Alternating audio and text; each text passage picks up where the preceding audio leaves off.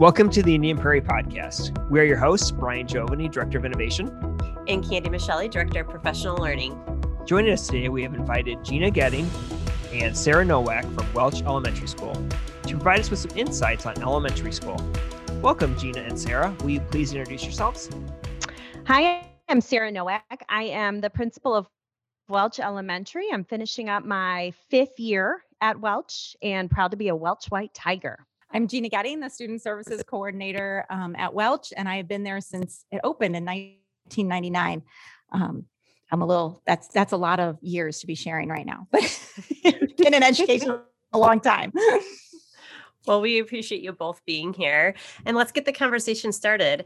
Um, to say it's um, been quite a year is um, an mm-hmm. underestimate of, of what we've been um, going through since the beginning of the pandemic. To kind of honor all those changes that have occurred in education, can you share the evolution of instruction from March 2020 to April 2021? Yeah i don't know that i call it an evolution it's more kind of like this whiplash that happened mm. um, evolution mm-hmm. is a gradual change this was radical drastic change from group collaborative work to remote instruction and it took time and teaching to make that platform work um, in a manner that keeps kids connected and engaged uh, motivation and engagement is a lot harder over screen. And we've had to learn to pick and choose battles. Um, engagement and motivation comes first. You can have amazing lessons and content, but without engagement, uh, it doesn't mean anything. So, if you guys were to think back to the beginning of March of last year, what's one thing that you would mm-hmm. have told yourself in preparation for the next uh, 12 to 18 months? Oh, God gosh, take take things one day at a time because they're going to yeah. constantly change. You know, like that flexibility is key to getting through this. Mm-hmm. Um, it, it's an interesting question because I think we've talked about this uh, around the dinner table with our families too. And it, mm-hmm. when I talk to my kids about it, like I have two middle schoolers, and one of them immediately said, "Don't take advantage of the freedom," you know.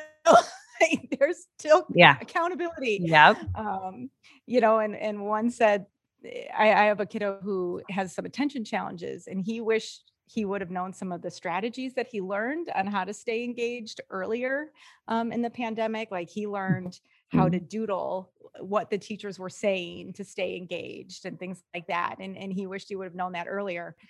And my husband is an eighth grade teacher and and he says you just have to be ready for change all the time. You can't try to control everything, which is really hard.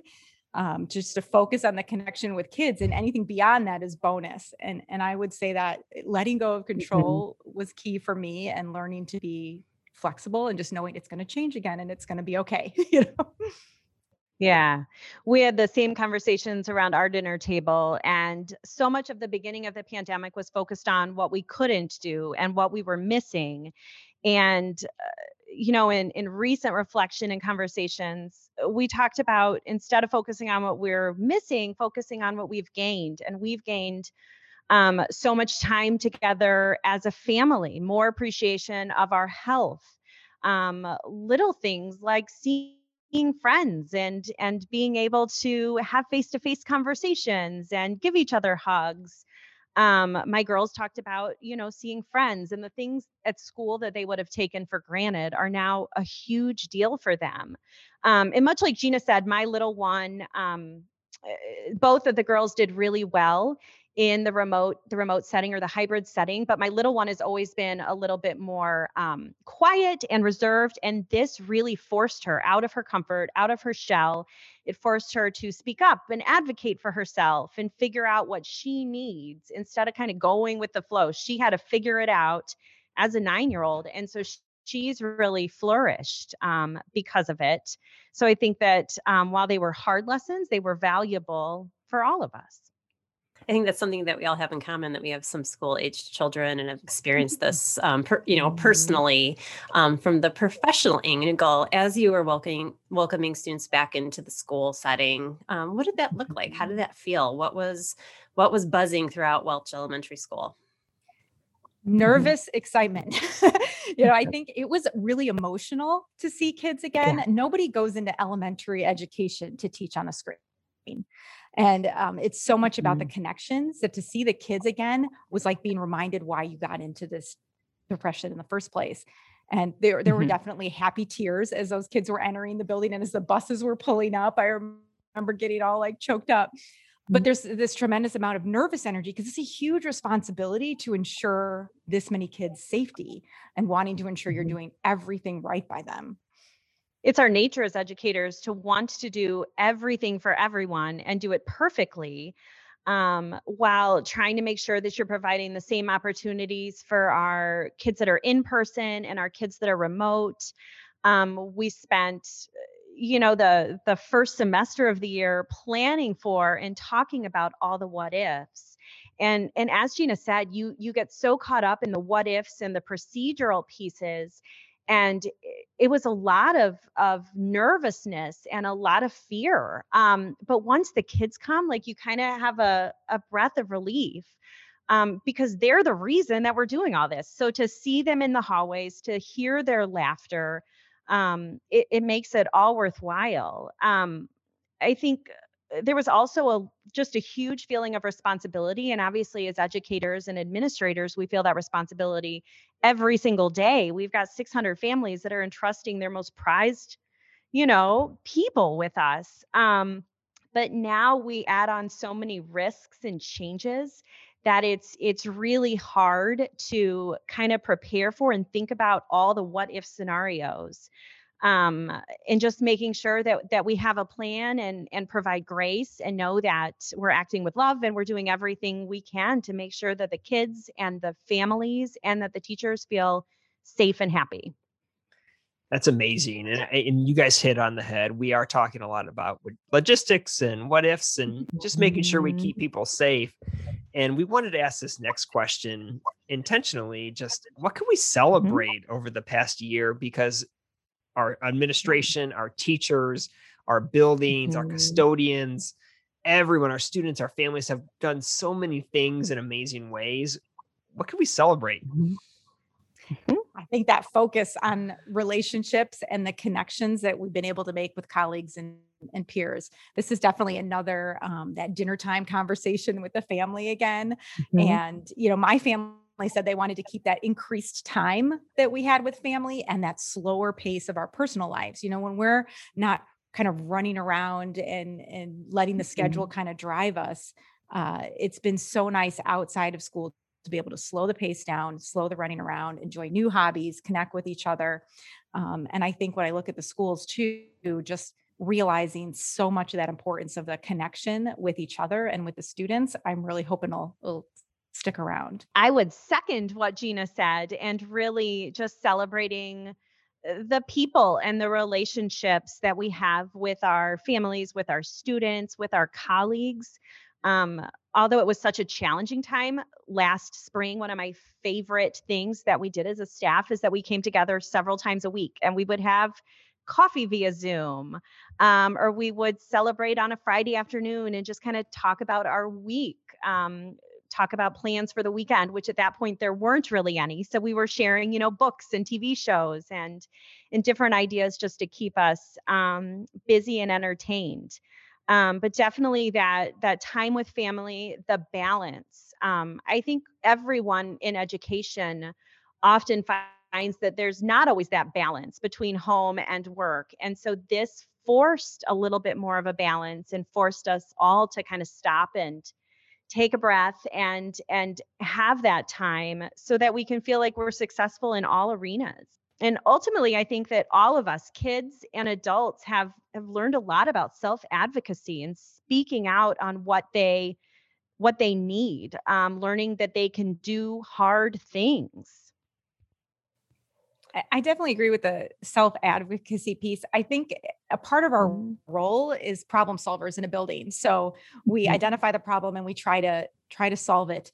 And there are so many things that kids gained in this, and too much of Mhm. the outside focus is what have they missed, what have they lost. But they've gained a lot of really incredible things. And that self advocacy piece is one of the biggest that I see that I would say Mhm. before um, this pandemic, we were really starting to kind of see deficit areas and that kids didn't know how to self advocate for themselves. They were always waiting to be rescued.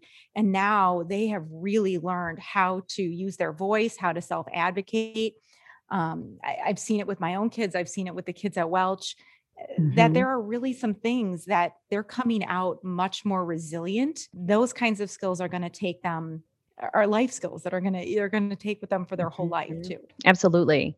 One more thing i was thinking of is um, i feel like this has provided families with the opportunity really to see inside our classrooms and see what what a day looks like. And although it's not typical it does look different you know than like when i went to school um, and even though i'm in a school every day it, it's always interesting and fascinating and eye-opening to sit and listen to my girls teachers teaching them and just listening to the interactions and all of the different technology that's available and i think that that's been beneficial i think it has deepened and strengthened the relationship and the connection between home and school. You know, I, I know, especially in 204, there's always that appreciation and those relationships are always there, but it's definitely strengthened strengthened those and although it has been challenging at times and there's been frustration that that's how we grow and those things are okay because we we have come out better and stronger all of us. We were in gina was in a meeting with me the other day and we were talking about some of the same topics and so I, I, think gina might have been in my group so if you were there um, you can maybe recall this but someone made the comment of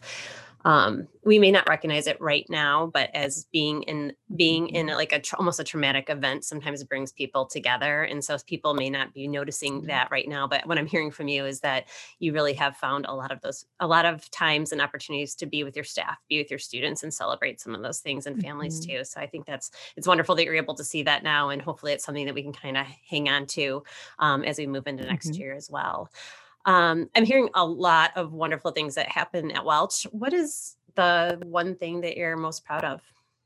Well, I think we definitely appreciate those opportunities to be together that we took for granted before.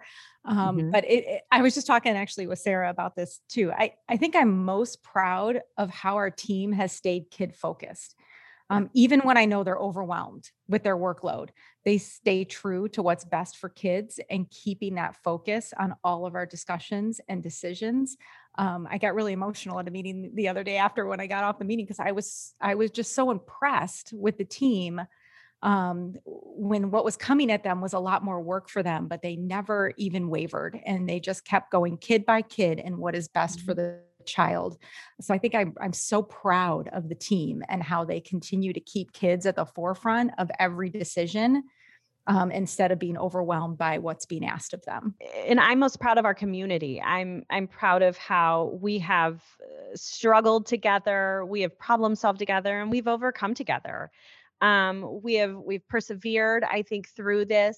Trust has deepened, relationships are stronger we have rallied to make sure that people have their basic needs met, that people are having their social emotional needs met, and that they feel loved and, and part of that Welch community. It's definitely a collaborative relationship and a trusting relationship. And that's that's what I'm most proud of. Through the struggles, we've definitely triumphed. That's amazing. And so as we kind of ask our last question for our episode today, what's next? Hopefully a summer where our where our staff can practice a little self-care and recoup some of that energy that's going to be needed as we start mm-hmm. planning for the fall. Uh, but come fall, I think we continue to adapt our instruction to the needs of our learners. We differentiate for the vast mm-hmm. array of abilities, both academic and social emotional, that are going to be coming back into the buildings. Uh, we're going to figure out how we're going to meet students where they're at um, mm-hmm. What teachers have done now is honestly truly incredible. Um, so I know that we'll rise to the occasion again and continue to do the hard work and just show up for kids. Mm-hmm. Yeah, as Gina said, we we can't focus on the gap filling. There's such a fear out there about how much kids have missed and how much they're they're lacking, but it's important to to take into account that that we're all in it together. So it's not a handful or a pocket of our students that have have missed this. Everyone has missed opportunities and and learning. So it's really not about that gap fill, filling but meeting the kids where they are um, and helping them grow from there. Um, i think our our instruction is going to continue to evolve evolve. It's going to look different for the next several years to um, kind of take what we've learned from the pandemic and and help kids get to a place that they need to be but um, as we said before, it's not something that we can um, fix instantly. It's not something that we can or should be, um, you know, stressing about. Um, we're all worried about it, but we are going to do what's best for kids, and we'll make sure that they they leave where they where they should. Well, thank you, Gina and Sarah. It was certainly great to hear all the things that you had to share about the positive things that are happening at Welch Elementary School, but it's also nice to know that um, we can recognize that a lot of these experiences are occurring across all our elementary schools in 204. So we appreciate you and your time today. Thank you for giving us this opportunity. Thanks for having us. We would like to thank Gina and Sarah for their time today. Their positive outlook was great to hear as they found many ways to celebrate the successes, even though it's been such a challenging year. We would like to thank members of our curriculum instruction team for their leadership on this topic and extend a special thank you to members of our communications department, Janet Bulio and Clayton Urbanik, for making the podcast happen. If you have any further questions, please email your questions to curriculum at ipsd.org. We thank you for your time today and hope you enjoyed being part of the conversation.